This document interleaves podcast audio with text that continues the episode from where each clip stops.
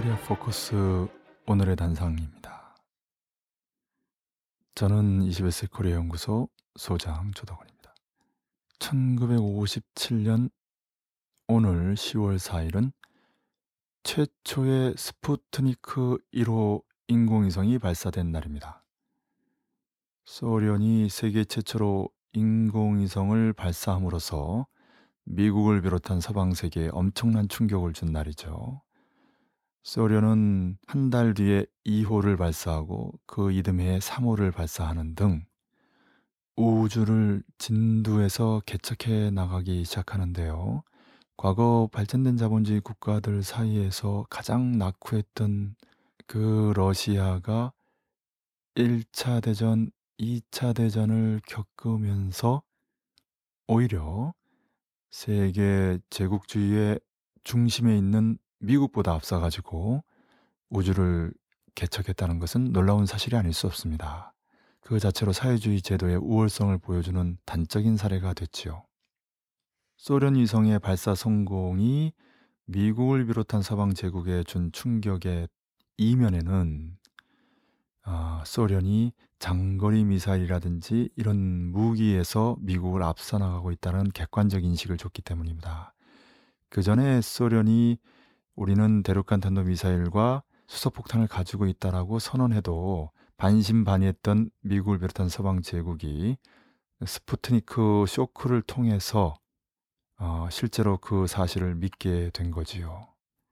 여기에 충격을 받은 미국은 1957년 벵가드 위성을 쏘아 올렸는데요. 1.6kg에 불과한 벵가드는 1m 정도 올라간 뒤에 폭발했지요. 아, 그래서 더 충격을 받은 미국은 나사라는 미 항공 우주국을 이듬해인 1958년에 설립하고 익스플로러 1호라고 하는 인공위성 발사에 성공하게 됩니다. 그리고 이어서 소련의 미사일 공격으로 미국 본토 주요 통신망이 파괴될 경우를 대비하면서 케이블이나 무선 데이터 통신망을 활용한 통신 수단을 개발하는데요.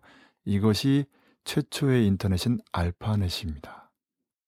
아, 그리고는 달에는 소련보다 미국이 먼저 가겠다고 아폴로 계획을 수립해서 추진했는데요. 과연 달에 먼저 착륙했는지에 대해서는 그 진위를 의심하는 대단한 논란이 있습니다. 오늘 10월 4일은 우리 민족에게 무엇보다도 14선언이 발표된 날로서 영원히 기록될 것입니다. 14 선언은 평화와 번영, 통일의 선언이라고 불리워지는데요. 이 선언이 이행된다면 본질적으로 낮은 단계 연방제, 조국 통일이 시작된다고 말할 수 있습니다. 1972년 7.4 공동성명을 조국 통일의 원칙, 2000년 6.15 공동선언을 조국 통일의 이정표라고 할 때, 2007년 14 선언은 그 실현 강령이라고 할 수 있겠습니다. 다시 말해서 7.4 공동성명의 자주평화민족대 단결의 원칙에 의거해서 6.15 공동선언의 누리민족끼리 낮은 단계 연방제 연합제 공통성을 살려나가자라고 하는 이정표를 따라 2007년 14선언에 나온 구체적인 실천 계획들을 실행하면 그게 곧 낮은 단계 연방제로의 진입이고 조국의 통일이지요. 아, 그럼 14선언이 밝힌 구체적인 내용을 하나하나 간단히 짚어볼까 합니다. 1항을 보면 북과 남 또는 남과 북은 우리 민족끼리 정신에 따라 통일 문제를 자주적으로 해결. 예, 여기서 남의 반통일 수구 세력이 가장 싫어하는 말이 바로 나오죠. 2항을 보면 북남 또는 남북 관계를 통일지향적으로 발전시켜 나가기 위하여 각기 법률적, 제도적 장치들을 정비하는 대목이 나옵니다. 여기서 통일지향적 발전을 가로막는 남의 법률적 장치의 대표적인 것이 바로 국가보안법이죠. 사망을 보면 서해에서의 우발적 충돌 방지를 위해 공동어로 수역을 지정하고 이 수역을 평화 수역으로 만들기 위한 라는 대목이 나오는데요. 평화를 위한 구체적이고 합리적인 대안입니다. 그러나 올해 남재준 국가정보원장이 언론을 통해서 공개한 1급 비밀, 남과 북의 두 최고 리더가 합의한 대화록에 나오는 이 공동 어로 구역을 반통일 수구 세력은 NLL 즉 북방 한계선의 포기라고 오도하고 있습니다. NLL 북 방 한계선의 포기가 아니라 전쟁을 막고 평화를 실현함으로써 번영과 통일로 나아갈 수 있는 바탕을 마련하는 가장 합리적인 조치입니다.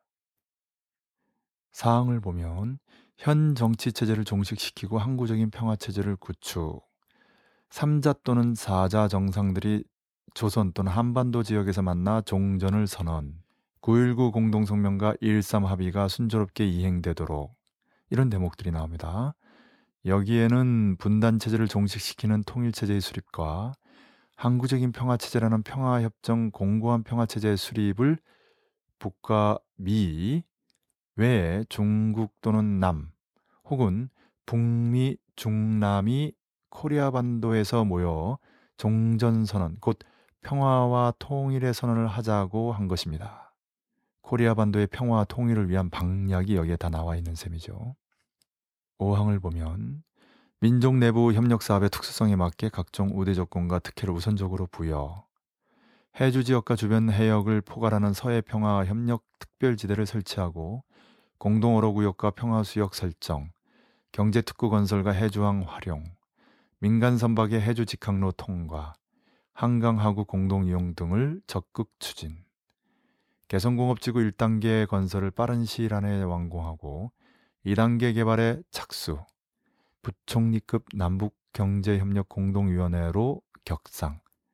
이 항목의 내용 때문에 이 선언을 평화 번영의 선언이라고 부르는 겁니다. 이렇게 서해상에서 분쟁을 평화적으로 방지하는 강력한 경제 시스템을 구축함으로써 전쟁을 근원적으로 막는 것인데요. 반통일 수구 세력들은 이를 한사코 반대하고 있습니다.